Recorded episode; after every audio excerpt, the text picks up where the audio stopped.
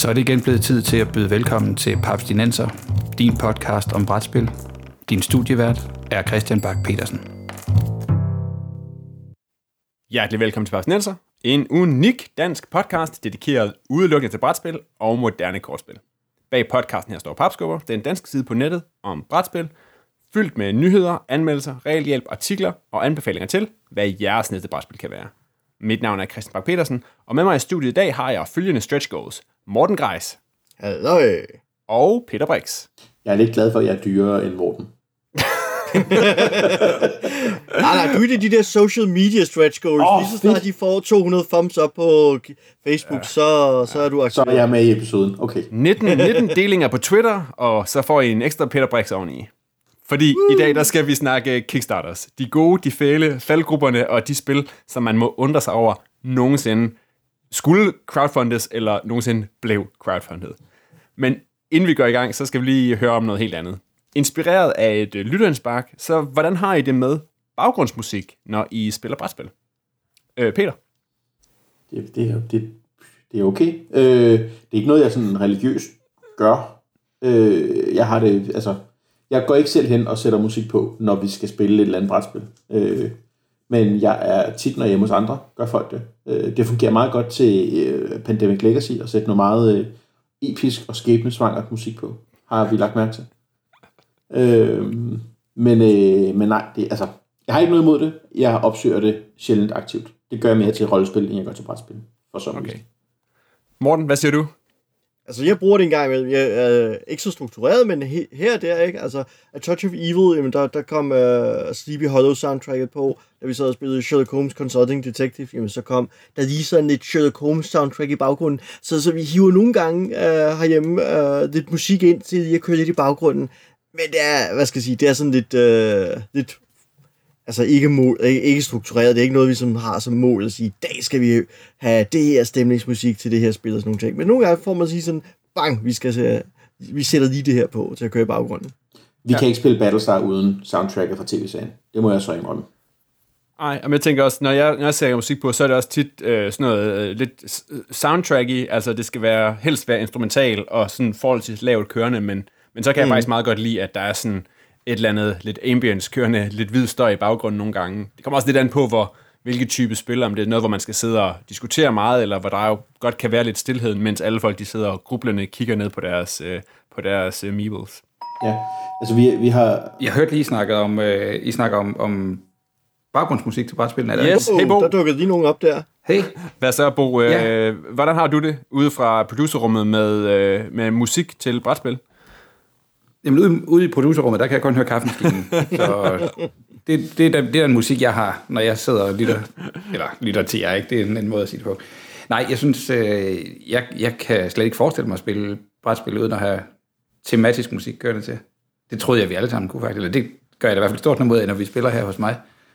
Øh, altid prøve at finde et eller andet, øh, som minimum, at, at finde en film, der måske har den samme vibe, som det, man sidder med, men men, og nogle gange kan det være svært. Altså, uh, Great Western Trail, mm, hvad skal vi lige sætte på der, uden at det går hen og bliver helt goofy. Ennio Morricone. Men yes.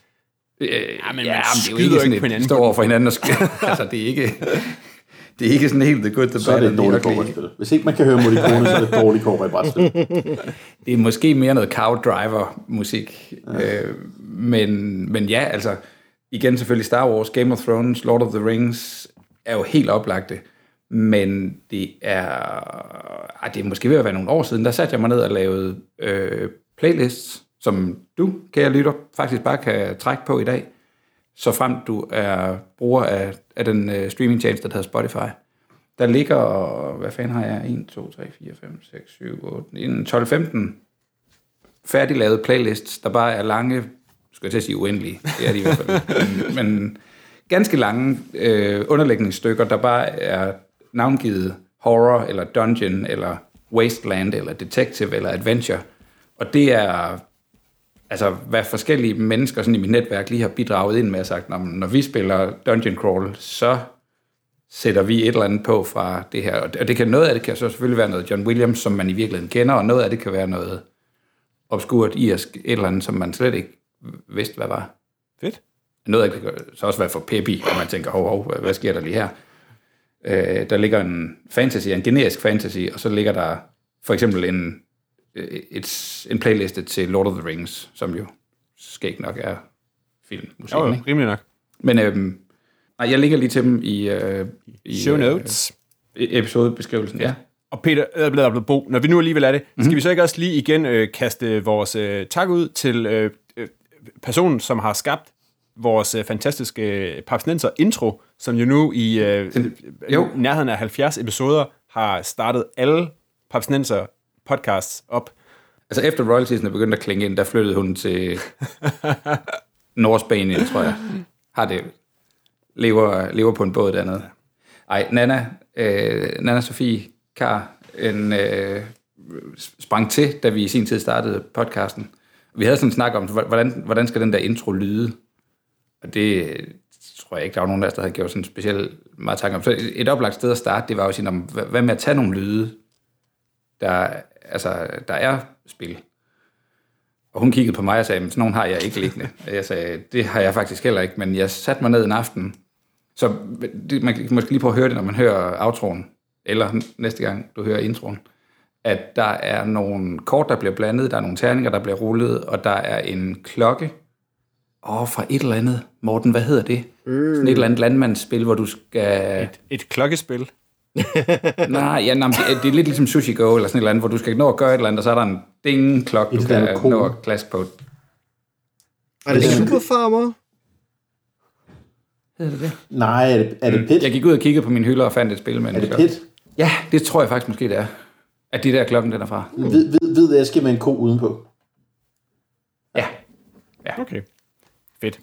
Så øh, dem fik Nana på smukkest vis øh, Flettet sammen. smidt ind i en, øh, i en, øh, en lille jingle. En symfoni. Den holder stadigvæk. Cool. Tak, tak Nana. Og tak, for jeg går lige ud til kaffen øh, Yes. igen. Bare Vi fortsæt. snakkes med, Bo. Fordi, som sagt, så skal vi i dag snakke Kickstarters, hvilket er et emne, vi jo øh, flere gange er blevet opfordret til at tage op, og noget, som vi jo sådan helt naturligt utallige gange i løbet af de her mange Papsnenser-episoder selvfølgelig har snakket om. Øh, men hvis vi lige skal starte med at tælle op, hvor mange brætspil har I så hver især trukket ind, ganske ubeset, direkte fra Kickstarter, øh, og eventuelt, hvor mange sidder I sådan stadigvæk lige pt. og venter på? Hvad siger du, Morten? Jeg sidder øh, og venter på en enkelt. Jeg sidder og venter på øh, den anden halvdel af Seven Continent. Øh, de lavede jo en ny Kickstarter for den, øh, for de skulle lave en udvidelse. Og der sidder jeg og venter på udvidelse og noget af det tilbehør der. Og det er den øh, 13. Øh, brætspils Kickstarter, jeg har bagget. Øh, mere er det faktisk ikke blevet til. Um, så det er færre end, end de rødspil, jeg har, antal rødspil, jeg har bagget. Det siger jo ikke så meget, vel, fordi Morten, mm. det er, der, rollespillene, der er et, et ret højt tal. Virkeligheden heller ikke. Det, Ah. Det, det er igen selvfølgelig, hvad man holder op imod. Mm, men faktisk, okay. ej, okay, øh, men nej, altså, jeg har bagget beskidende 17 rødspil, så det er ikke engang, fordi jeg bagger øh, specielt mange rødspil heller, men der ryger jeg meget nemt ind i, at størstedelen af de rødspil, jeg gerne vil bagge på Kickstarter, er amerikansk designet, og rødspilsdesigner på Kickstarter har ikke, øh, de, de har det meget svært med begrebet Euro, eller EU-friendly. det, det er oh, noget, ja. at mange ikke praktiserer, det vil sige, at mange gange, når jeg så trykker back, øh, jeg vil godt have den der, det vil jeg godt bagge, og så kommer fragten oveni, som er 100% prisen. Det vil sige, hvis det her spil koster 30 dollars, så er det 30 dollars fragt, og bagefter fortolkning. Og så så man Ja, sådan, det er helt håbløst. det, ja, nej, det, Der er de bedre, der er de bedre brætspillerne efterhånden. Ja. altså. Ja, det er de. Cool. Nå. Peter, hvad, hvad, har du, øh, hvad har du tyret penge efter? 16 brætspil. Nej, rollespil. 16 rollespil, kun 28 brætspil. Okay, jeg Ah, så okay. du på brætspil. Har jeg rollespil, vinder. Også kun lige. Jeg går ind og backer nogen med det samme. og hvad? Okay. Afsted til Kickstarter, jeg skal også. Og Peter, hvad 70 sidder, projekter i alt. okay, Peter, hvad sidder du så og venter på lige nu af de her, hvad sagde du, 28? 28. Ingenting. Ingenting. Ingenting. Skammer du dig ikke lidt så, faktisk? Nej. Kribler det ikke lidt i fing- fingrene? Nej, faktisk ikke. Og det, det, det er, der er en god grund til det. Okay. Og det kan vi måske være, vi vender tilbage til lidt senere, men jeg har virkelig ikke fået, ud af de 28 spil, er der måske fire eller fem, der stadigvæk rent faktisk bor hjemme hos mig, og resten er øh, solgt eller væk. Åh, oh, ja. det kunne ja. godt være, at vi kommer tilbage til det, fordi ja. det er jo lidt en Kickstarter-ting. Okay, Nå, men jeg kan sige, at jeg har backet, jeg er lige heldig på det, Morten, 11 spil. Uh. Even, tre af dem, tror jeg, kan jeg ikke lige finde på min egen liste, men dem regner jeg mig frem til, at dem har jeg, har jeg backet sammen med nogle andre folk. Så, øh, uh, dem er der selvfølgelig også på stykker i. Åh oh, ja, dem oh, har jeg også. Ja. Ej, ja. Så kommer jeg på... Nu rykker I fra mig. så jeg, jeg tror, jeg kommer op på 30. Okay. Okay. Nå, øh, og i, jeg vil sige, de to, jeg sidder og venter på lige nu, fordi jeg har faktisk lige fået et, som hedder Clash of Steel, a tactical card game of medieval duels, som er sådan noget, hvor man sådan går helt i dybden med to ridder, der står tæve på hinanden, og rykker man tæt på, og hvor godt er det at have et spyd over for et skjold, og hvor meget energi skal jeg bruge på at lamme tæve dig sådan et uh, to-spiller hurtigt dæk ting, det er lige kommet, efter at have været forsinket et par måneder. Mm. Men lige nu så venter jeg ellers på et spil, der hedder Dual Powers Revolution 1917, som er et et- eller to-spillerspil, måske sådan lidt i retning af noget Twilight Struggle, hvor man spiller revolutionære kræfter kontra den siddende regering i Rusland anno 1917.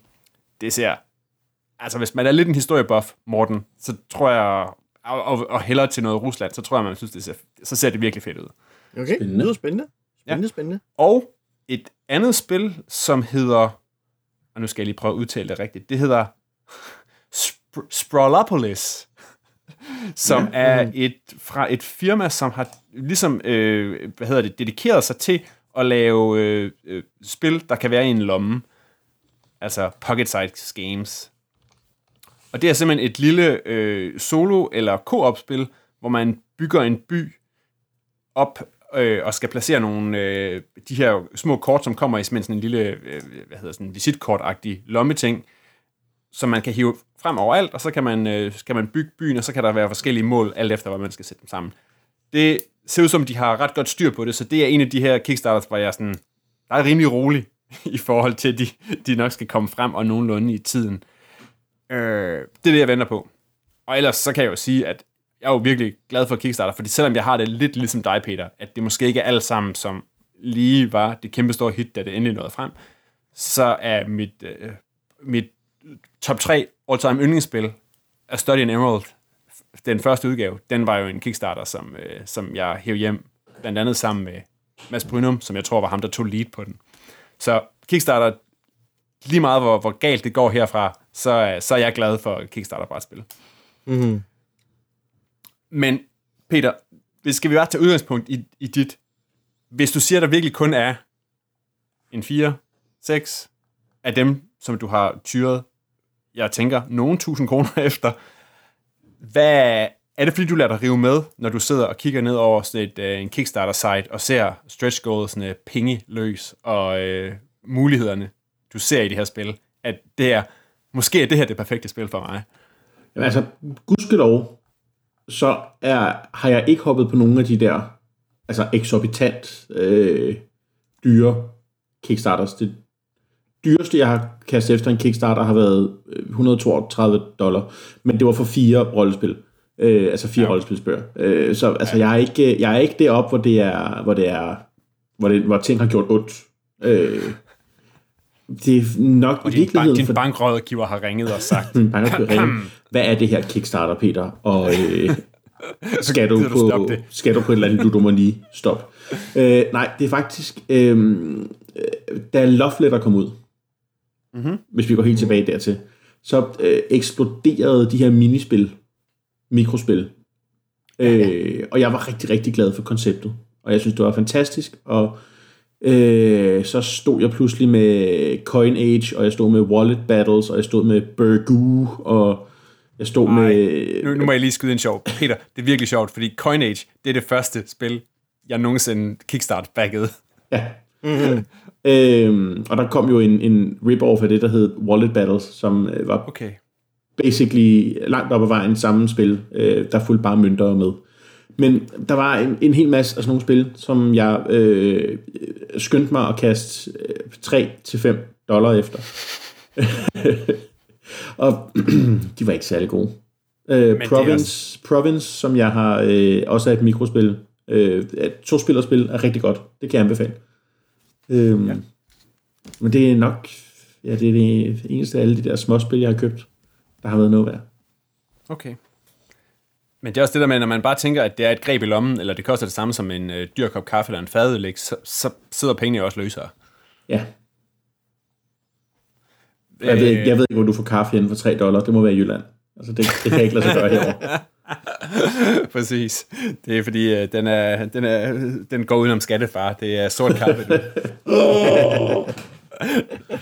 Nå, øh, men altså, jeg ved godt, nu har du smidt en masse penge efter sådan nogle små ting, men der må mm. også være, trods alt være nogle større kasser, som er røget videre.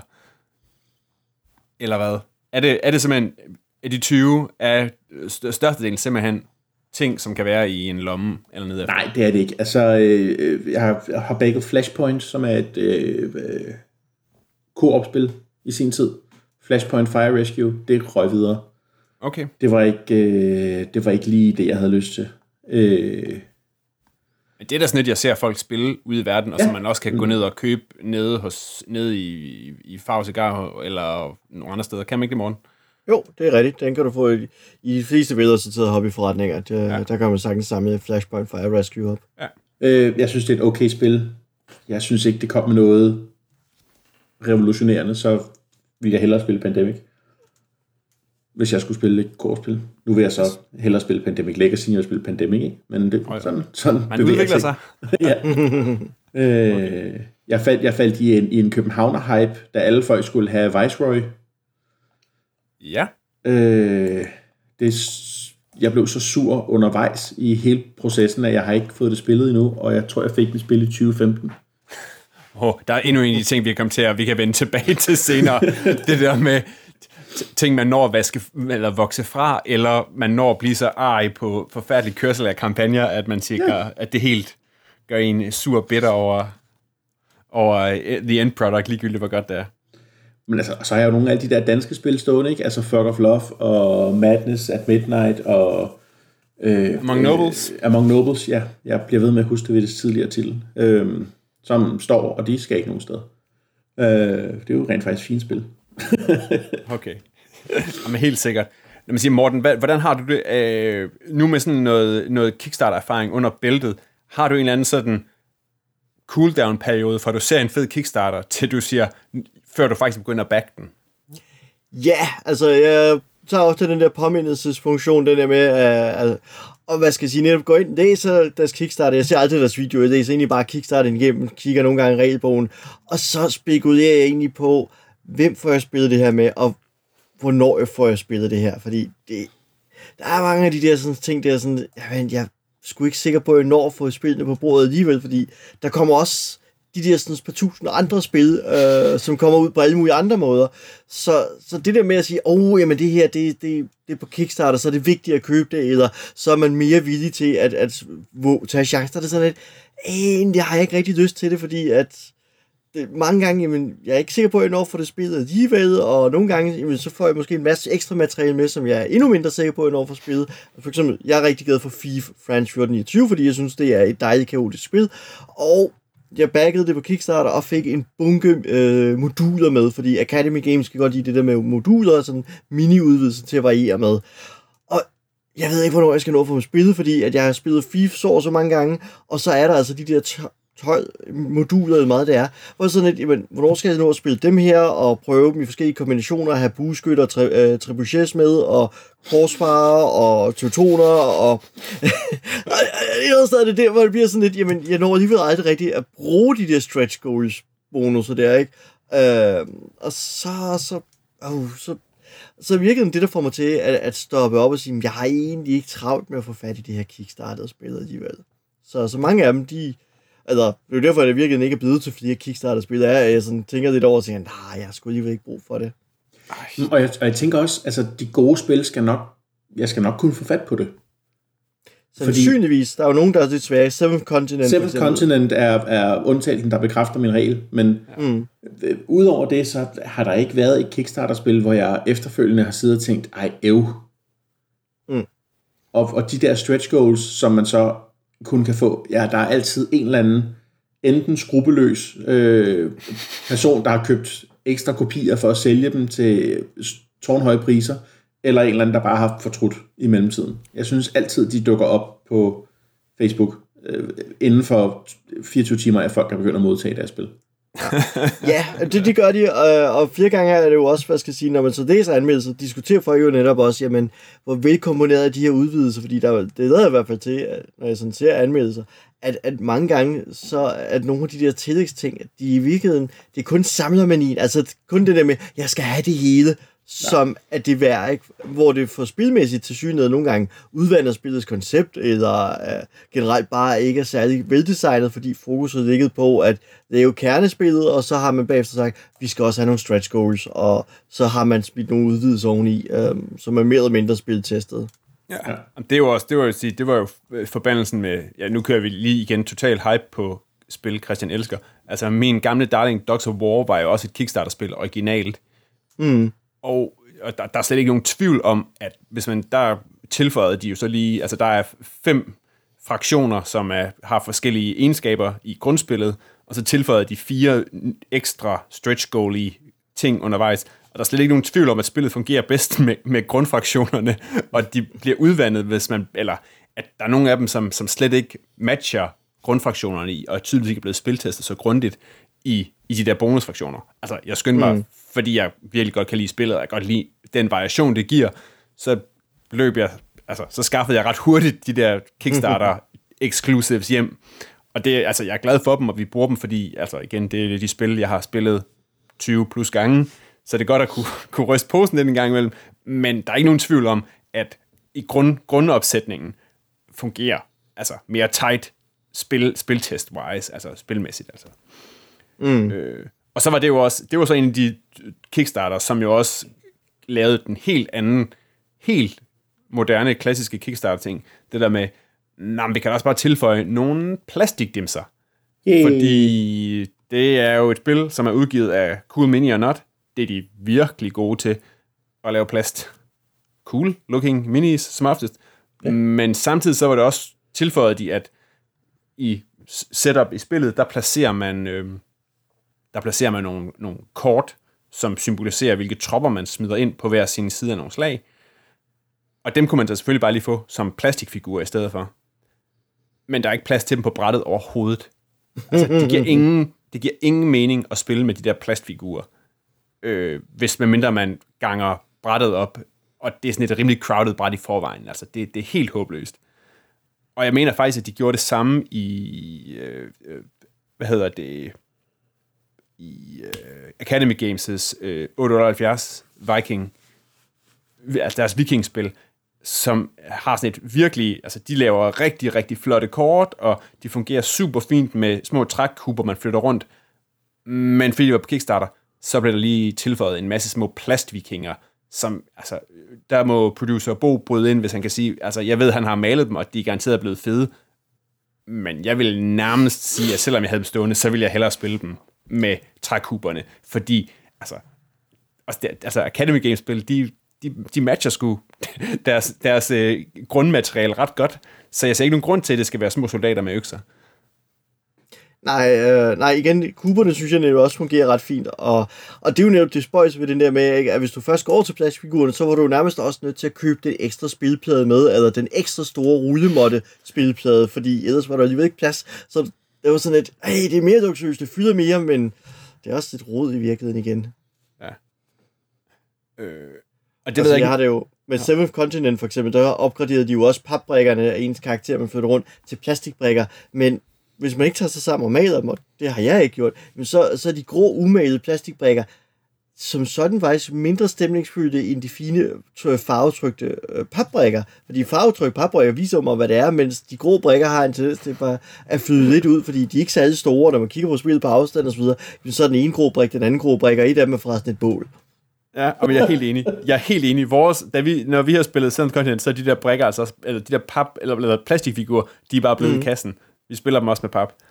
Og så har jeg så opgraderet terningerne i mit uh, Seventh Continent, fordi af en eller anden grund, stort, fedt, lækker spil, og så nogle små, hvide, grimme terninger. Der har jeg sådan lidt gået ud og pimpet med mine egne terninger, men det er sådan en snak. Ja, du kan også godt lide terninger, ikke? Du er næsten lige så glad for terninger som Peter. Ja, Peter står mig på det punkt. Nu, nu nævnte du lige, Christian, at... Øh, øh, Wow, der dukkede nogen op der igen. Ja, hey Bo, Hej. er kaffen, kaffen undervejs? den er kold, den jeg sidder med herude. Nå, okay. Har I noget varm Nå, kaffe, hvordan, hvor, hvor, hvor flot er dine, dine vikinge-minis? De er sygt flotte, og jeg har, øh, jeg har, jeg har tweetet dem til Academy Games, som har rost dem meget og sagt, hold da kæft, de er blevet seje. Så altså, de oh. lever uendeligt herfra. De er, de er blevet... Det var alle pengene værd. Fedt, fedt. Øhm, men nej, jeg, jeg sad lige og spekulerede på, hvad, hvad synes jeg egentlig om det, du lige sagde der? Jeg synes bare, det, det er to forskellige ting. Det er rigtigt nok, altså, der, er jo ikke, der bliver ikke taget noget fra spillet ved, at du bruger papbrikkerne, altså papstands, som, øh, som dine vikingledere. Men det er dog trods alt papstands. Det er jo ikke bare cubes. Det er nogle små stykker okay. Okay. pap, der er sat ned i nogle plastikfødder. Og i det lys, der synes jeg, at plastikfiguren er 100 gange federe. Men er der ikke, men det er også fordi, nu, nu har jeg det ikke stående selv, Bo, men er der ikke, er der ikke miniatyrer, altså bytter man ikke hele sættet ud, eller kan potentielt bytte hele sættet ud, så man har vikinger for alle de små træcubes, som man ellers ville have, som sine tropper i, øh, i, øh, Jamen, de små træcubes er også blevet til plastik. Altså, så, så du har en hulens masse små plastikfigurer, og så har du papstandies som dine ledere. Okay. Hvis ikke du bruger udvidelsen, der giver dig plastikledere. Okay. Ah, men jeg, jeg, kan- jeg kan godt følge dig med, med, med papstandies. Det er også mest fordi, jeg har spillet de andre Academy Altså, du Games. kan også godt spille. Space Hulk med papstandies, tænker jeg. Det, det, det virker stadigvæk, men det er da ret fedt at kunne sidde og fingerere ved dem. So to speak. er det ikke? Altså, det, det, det synes selvfølgelig jeg bare noget andet. Det er jo ikke... Hvad, hvad tænker du, Morten, hvis du har spillet Space Hulk? Hvis det, havde, hvis det bare havde været symboler... Jeg har spillet Space Hulk, men, men nu har man jo vendt sig til at Space, Space Hulk er et spil om stemning. Altså, Ja. Og det, de, der betyder figuren en del mere, fordi stemningen i spillet, den der paranoia med at se de der firearmede monstre snige sig rundt i gangene, har en anden funktion. Altså lige så vigtigt er det nærmest, at de der blips er et Ja, præcis, ikke? fordi der, der skifter de jo fra at være papsymboler til at springe op og være 3D-brikker, ikke? Ja. Så, så øh, der, der synes jeg netop, at hvad skal jeg sige, en del af den stemning, der omkring spillet, fordrer øh, nødvendigheden af lækre figurer, eller i hvert fald Ja. Ja, det kan jeg godt følge dig. 3D-figurer. øhm, ja. Hvor andre spil sagtens kan undvære de der sådan, overproducerede figurer, og vil være rigtig glade for at. Nå, men nu snakkede vi om øh, Fury of Dracula. Så vidt jeg husker, så helt tilbage fra anden udgaven, måske endda også første udgaven. Peter, den har du haft. Der var sådan små, fire små tinfigurer med. Det var dengang kids, Ah. der var tinfigurer i kasserne. Men Ej, nu, nu, nu, gør du, nu gør du mig til en ældre brætspiller, end jeg er, Bo. Jeg tror, det er en anden udgave, jeg har. Men er var det, er det, ja, og var det ikke tinfigurer, du havde i din? Nej, det var plastik. Var det plastik? Det var Okay, jamen, så, så har jeg den gamle, kan jeg så sige. Den mm-hmm. med, med, med, Du har, du har både første og anden udgave. Er det første udgaven? Hold da kæft. Nå, tiden flyver, når man jagter vampyrer. Men der er jo også altså en hulens masse rotter og tåge og ulve og sådan noget med som, som pap øh, tokens. Og så er der alligevel de fire hovedpersoner. Altså Dracula, og hans figur er nærmest ikke engang på brættet, fordi han, ligesom Scotland Yard, han, han bevæger sig skægt nok rundt i, i skyggerne og, og skal helst ikke opdages. Men de tre øh, jæger, vampyrjægerne skal hele tiden sådan ligesom have styr på, hvor hinanden er. Og der popper de her øh, nogle tinfigurer fra, fra den gamle udgave ret fint op på et bord, der i øvrigt ellers godt kan blive halvfyldt med, med togbaner og, og, og rotter og altså sådan noget. Så der er vel også et niveau af, at, altså hvad skal vi sige, et kommunikationsniveau i, på brætspillets design, i at det, der er det vigtige, skal du kunne se. Og jeg synes, i 878, The Viking Invasion of England, der er, hvor er lederne henne? En ret stor del. Og de stikker op, og de har flag, og de har skæg, og de har... Altså, øh, de har faktisk ikke horn i hjelmen. Meget poli- mm, Det er jo historisk korrekt. Games. De har, de har styr på De har deres styr på deres historie. historie, ja lige præcis. Men jeg synes at det er, det er, det er et afkodningshjælp. Så ved jeg godt. ikke. Jamen, det kan det bestemt være, uh, det kan bestemt være, men jeg tænker, at vi spiller Viking 878, men hvor du enten bruger plastikbrikker, sko- uh, formet som vikinger, eller trækuber, hvad skal jeg sige, det, det, er jo ikke, det er jo ikke den samme grad af kommunikation, så som når, når lederen stadig bare rager op over de andre. Nej, du tænker på jeg- flere forskellige jeg- jeg- størrelser af Jeg har fundet, nu har jeg fundet et billede af, af 878 med, med plastbrikker på. Ja. Altså, de er ikke flot malet, skal det siges. Men, og de er tydeligvis, altså, det er de almindelige tropper, der er smidt på. Jeg synes simpelthen ikke, det ser særlig pænt. Nej, okay. jeg synes, altså, de har, altså, Academy Games, de har den her der er den her sådan lidt øh, blege, øh, old school landkort ting ja. over deres design, ikke? Og det er sådan meget sådan dæmpede nuancer og sådan noget, ikke? Og så står de her blå og grønne folk, som ligner, øh, ligner sådan nogle små soldater, man brugte, når man spillede Kleorama eller sådan noget i gamle dage. Øh, der vil jeg altså... det, der- der kommer jeg til at lyde kedelig mere. der vil jeg virkelig hellere have de små træcubes, som, som også kommer med spillet, og som er dem, man bruger i, i deres øh, Birth of America-serie. Godt, men jeg, øh, jeg går ud til kaffemaskinen, og så, øh, og så glæder jeg mig til at høre, hvordan I nu kommer rundt om alt det plastik, der er kommet i brætspillene på grund af kickstarterne. Fordi, uh, tag lige, Det tænker, tag, det tænker jeg er en episode helt for sig selv den anden Ja, dag. præcis. Men det kan godt være, det, det kan godt være, det er sådan, vi skal runde den af, ikke? fordi nu nævnte jeg før øh, Cool Minion. Ja. Ja. Ja. Og hvis der er nogen, der er øh, jeg vil sige, syndere ud i, at det skal være større, og det skal være mere, mere plast, en mere plast. hobby oven på hobbyen, altså. Ja, det er jo helt mm. vanvittigt, hvad det firma får spyttet ud. Og altså, udover at de er gode til at lave, eller slemme til at lave stretch goals, der genererer mere, flere plastikfigurer, så er det også et af de firmaer, hvor jeg tænker, at, at Kickstarter på en eller anden måde er blevet deres default-udgivelse, selvom de er en stor og fuldstændig cementeret udgiver. Og at det på en eller anden måde, er det bare mig, eller ødelægger det lidt konceptet, og jeg siger ikke nødvendigvis, det drukner de små udgiver, men er det ikke, er det ikke sådan lidt blevet en spøjs forretningsgang for et firma, som er virkelig etableret og virkelig sælger meget, at det hele skal gå op i, hvor mange millioner kan vi trække ind på at tilføje mere plast, mere plast, mere plast, hver eneste gang, de skal udgive noget nyt. Altså, jeg var helt chokeret, da de udgav Ethnos, og det ikke var på Kickstarter, og derfor ikke har nogen særlig flotte plastikfigurer. Øh, jo, og man kan sige, at hvis, hvis vi snakker om ånden i Kickstarter, jo, så, så alle de virksomheder, professionelle virksomheder, som, som bruger Kickstarter bare som, som platform, som forudbestillingsplatform, altså Queen Games for eksempel, er også rigtig slemme til det. De har udgivet deres spil i Tyskland, nu er de gået ind på det amerikanske marked, så laver de en Kickstarter for at udgive deres spil, eller genudgive deres spil nu bare til forudbestilling til det amerikanske marked. Så der kan man sige, de tager ånden ud af det, og de, man kan også beskylde dem for muligvis at overdøve øh, små uafhængige spiludgivere og, og privatpersoner, som har noget virkelig spændende, og, og som det kunne ellers være fedt at få frem. Men hvorvidt det egentlig har en reel negativ indflydelse, det, det ved jeg ikke rigtigt, om det har, eller, eller det er bare det med, at det går mod ånden af Kickstarter, kan man sige, som er det, der skuer ind i ørerne. Jeg kan se, nu gik jeg lige og tjekket, altså Cool Mini Not har skabt 31 kampagner på Kickstarter. Mm. Det er alligevel noget. Men jeg spærrede lidt øjnene op, da jeg, da, da jeg så, hvem det var, de havde hyret som lead game designer. Brugs Crush. ja, hvis, hvis jeg har et crush. Men altså, Erik Lang, Eric Lang. Eric- Jamen, Eric Lang. Lang. øh, jo ikke en her hvem som helst overhovedet, øh, der er hoppet med hos det firma. Nej, men han kan også godt lide noget plast. Han kan, og, ja. og, og, kan, og jeg kan også godt sagtens forestille mig, at han kan designe med en, en øh, hvad hedder det, en, en, en, en bunden opgave, der hedder, at det her skal kunne generere forskellige figurer, forskellige plastvarianter, forskellige, ja, sådan noget, der kan blive til, til, til til, stretch lier, goals. til stretch goals. Ja. Ja.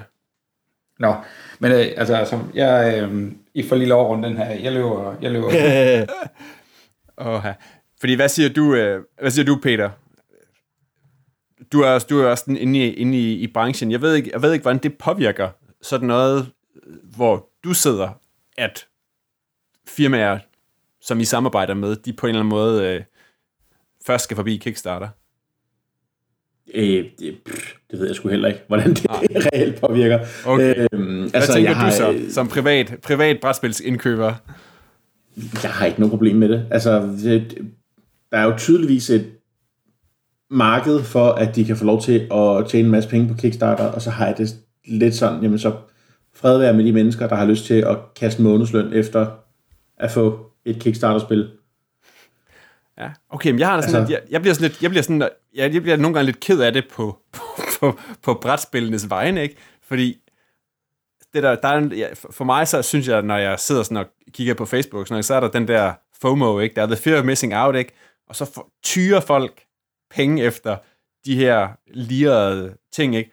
og så går der halvandet år, før de dukker op, ikke? og så bliver de bare gang på gang på gang sat til salg for, for altså, de bliver, de bliver ikke engang pillet ud af, af filmen eller åbnet, eller fordi folk de er kommet videre, eller de har backet 17 spil inden for, øh, for øh, tre måneder, og de dukker alle sammen op samtidig. Det er sådan lidt, ah, det er sådan lidt, det er sådan lidt ærgerligt på en eller anden måde. Mm. Det er rigtigt. Altså, der, der ligger noget der, og der ligger jo også, hvad skal jeg sige, nogle gange noget irriterende øh, for folk, der så kommer for sent til festen og siger, okay, jeg vil da også godt have det der nye zombie site, og man, og man står i situationen, ja, det var, det var, uh, men det kan du ikke få, eller der, du kan godt få den, den almindelige basispakke, og så er der alt det e- ekstra der, det kan du ikke få, fordi det er forbeholdt baggerne, ikke? Altså, ja. du, du får sådan nogle mærkelige situationer der, eller, eller spil, der bare ikke kommer i nye oplag, ikke? Altså, de, uh, Simon har det jo lidt en tendens til at sige, nu har vi lavet det spil her, Øh, og nu rykker vi videre til næste Kickstarter og næste Kickstarter, og så genoptrykker vi ikke rigtigt, eller kun stærkt begrænset øh, ældre titler.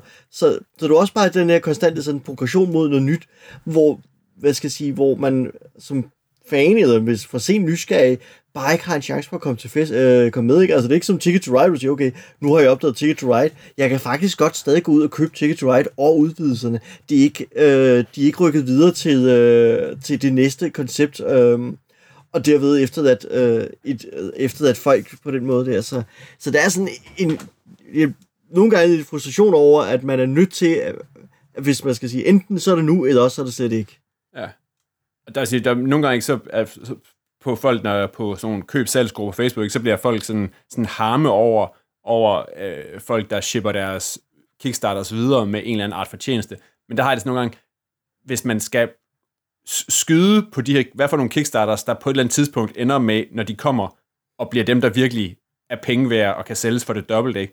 Så udover at man så skal have en del loose change, og måske kunne få et lige så godt afkast ved at lade de der penge, man smider ikke efter Kickstarter, stå i banken, så man også ramme forbi nogle gange, hvor man tænker, mm. man tænker, åh ja, det her, det er, det er lige nede i foret, og jeg skal bare bestille tre, fordi så bliver min egen selv betalt, fordi jeg kan sælge de andre der må man virkelig forestille sig, at nogen, der må, må brænde sig, og også nogle af de her rigtig dyre plastik kickstarters, som, som ja. virkelig på en eller anden måde ja. ikke, er, ikke er et fedt spil, og pludselig er der ingen, der spiller det. Ja. ja, altså nogle gange får man jo lidt det indtryk af, at, hvad skal jeg sige, at folks uh, skepsis er lavere ved Kickstarter-spillene, end ved, øh, ved de almindelige kommercielt udgivende spil. Det føles nogle gange i hvert fald som om, at folk siger, okay, denne her, jeg vil ikke, hvad skal jeg sige, hvis det var et almindeligt firma, der udgav det til almindelige butikker, så ville jeg ikke kunne ned og købe det, men nu er det på Kickstarter, så skal jeg have det. Uh, det føles lidt som om, at der er en, en, en, en punkt, hvor folk bare er mindre skeptiske på en eller anden måde, eller man får i hvert fald det indtryk af det, når folk snakker om den måde, de backer på og bruger ret mange penge på at få en frygtelig masse materiale. Okay, jeg, jeg, biber, jeg biber lige mig selv ind igen nu. det handler vel alt overvejende om, at brætspil er for dårlige til at vare længe. Altså brætspillene traditionelt set varer kun den tid, vi sidder og spiller dem ved bordet. Og det Kickstarterne gør, og det jeg synes Cool Mini og Not gør virkelig, virkelig godt, det er, at de får brætspillene ind i vores hoved og lever derinde i halvandet år. Så kan det i bund og grund godt være, at det er en skuffelse, når vi får dem, men vi har haft et halvandet års ride for en 600-700 kroner, og vi får et spil, og vi får et spil, der er liret, og vi, vi føler, at vi har fået noget for pengene. Men i bund og grund har de fået oplevelsen til at vare 100 gange længere tid, end vi normalt ville have fået en 4, 5, 6, 700 kroner til at leve. Ja, så det, du argumenterer for, Og det er super er... effektiv markedsføring. Ja, ja jamen, det, det, det engagerer jo folk, og det tror jeg, der er en helt moderne måde at se markedsføringen på.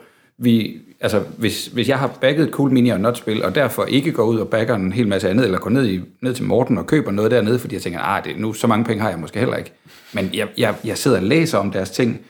Altså, lige nu kan jeg med stor ærlighed sige i stemmen, at jeg sidder og læser om Cthulhu's Death May Die, som er et Cool Mini og Not Eric Lang Cthulhu-spil, der kommer på Kickstarter lige om lidt.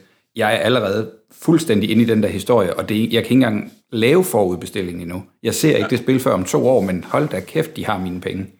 Det her, det er, det er, det er bare det oplevelsesøkonomi på Præcis. en ny måde, ikke? Ja. Nå, men det, det synes det, jeg... Det er købet, man køber simpelthen forventningen. Du køber uh, illusionen om at være med i båden, altså, ja. Ja. Og så er der de, de der indledende stretch goal rush, hvor man bare ser ens investering vokse og vokse øh, dag for Nå, dag. Jeg, tak med de jeg, har, jeg har været med på, øh, hvad hedder den, øh, øh, Zombicide, Green Horde, og der har jeg ikke stretchet mm. mig ihjel. Altså, jeg har købt spillet nogenlunde for, hvad det ville have kostet retail, øh, og, og, og det kan godt... Og det er ikke nødvendigvis tilkøb, men det er også bare alle de øh, mål af stretch goals, de jo unlocker, som forøger din investering, fordi du skal jo ikke smide flere penge i, Præcis. men den vokser bare med Ja, flere udvidelser. Men det tror jeg lige så meget er Ja. noget, de godt vidste fra starten. Altså det, de startede Ja. med at få Og de- begge spillet til, de det har vidste de godt, at, den, ikke? Men- at der var der masser af overskud i det, så de kan godt komme med nogle ekstra. Men det er jo det, man i branchen kalder de for reasons. gør det jo, altså det er jo mere det, du får et stretch goal rush ud af det, som, Ja. som, øh, som investor, igen, ikke? de forlænger oplevelsen. Du synes ja. selv, du har været heldig, eller det var sgu da godt, jeg hoppede med på den, eller ej, der fik jeg noget. Altså, illusionen om, at du får noget gratis, det er en fantastisk mm. populær reason to speak, som man siger i marketing, ikke? Altså, at du får lov til at kontakte folk og sige, hey, nu er du ved at, altså nu er deadline for det her ved at løbe ud, nu er vi ved at sende det, nu snakker vi snart om at begynde at pakke det. Her er nogle små øh, øh, resinprintprøver af, hvordan figurerne måske kommer til at se ud. Så kommer der pludselig en update om, at nej, vi har skulle fyre den gamle designer, men se lige de nye figurer, de er 100 gange flottere. Ikke? Altså, det er jo det er markedsføring. Og det kunne andre lære noget af, tror jeg, snarere end at sidde og tænke, nej, altså, fordi de der spil, vi snakker om med de tre mænd, der står og kigger surt ud over en mark på en papæske, er ikke god markedsføring. De ser kedelige ud, og de sælger sgu ikke en, en halvanden måneds oplevelse, eller en seks måneders oplevelse, hvor du går og varmer dig selv op til at skulle spille et eller andet. Oh, det er, du er en sand øh, øh, plast defender. Bo. Det er mega sejt. Nå, men, men det er så, tror jeg, nu har vi snakket så længe, at vi, vi, vil sige, vi har kun lige krasset i øh, plastoverfladen Vi kommer tilbage. Kick, Kickstarter og brætspil. Vi kommer helt sikkert til at snakke mere om øh, crowdfundet bræt- og kortspil i en øh, episode. Find links til nogle af dem, vi har været forbi, både de gode og de mindre gode, på papskubber.dk, podcast, hvor du også kan finde links til Bo's øh, playlists til at køre i baggrunden, når I spiller de her brætspil. Altså hvis det ikke bare skal stå, eller hvis det ikke bare skal sælges videre, når øh, de har samlet støv og er blevet læret som fin vin. Øhm, vi vil selvfølgelig også gerne høre, det kan vi jo tage med til den næste episode, hvad har I tyret dollars efter af Kickstarter i øh, Papland? Hvad har været fedt? Hvad har I brændt jer på? Del tanker om, de, øh, om Kickstarters på vores Facebook-side, og giv os gerne indspark til andre måder at dække øh, Kickstarter og brætspil på. Dem kan I altid sende til papsnenser, Det var alt for denne gang. Sammen med mig til at blive blæst over, bagover af flotte Kickstarter-kampagner var Peter Brix og Morten Greis og Bo Jørgensen ind og ud fra, øh, fra, fra regissørstudiet. Papsnenser er produceret af selv samme Bo Jørgensen og Christian Beckmann. Jeg hedder Christian Bak petersen og på vegne af Papsnenser håber jeg, at det næste spil, der lander hos jer, er mere et hit end et flop. Bum, bum, bum, bum.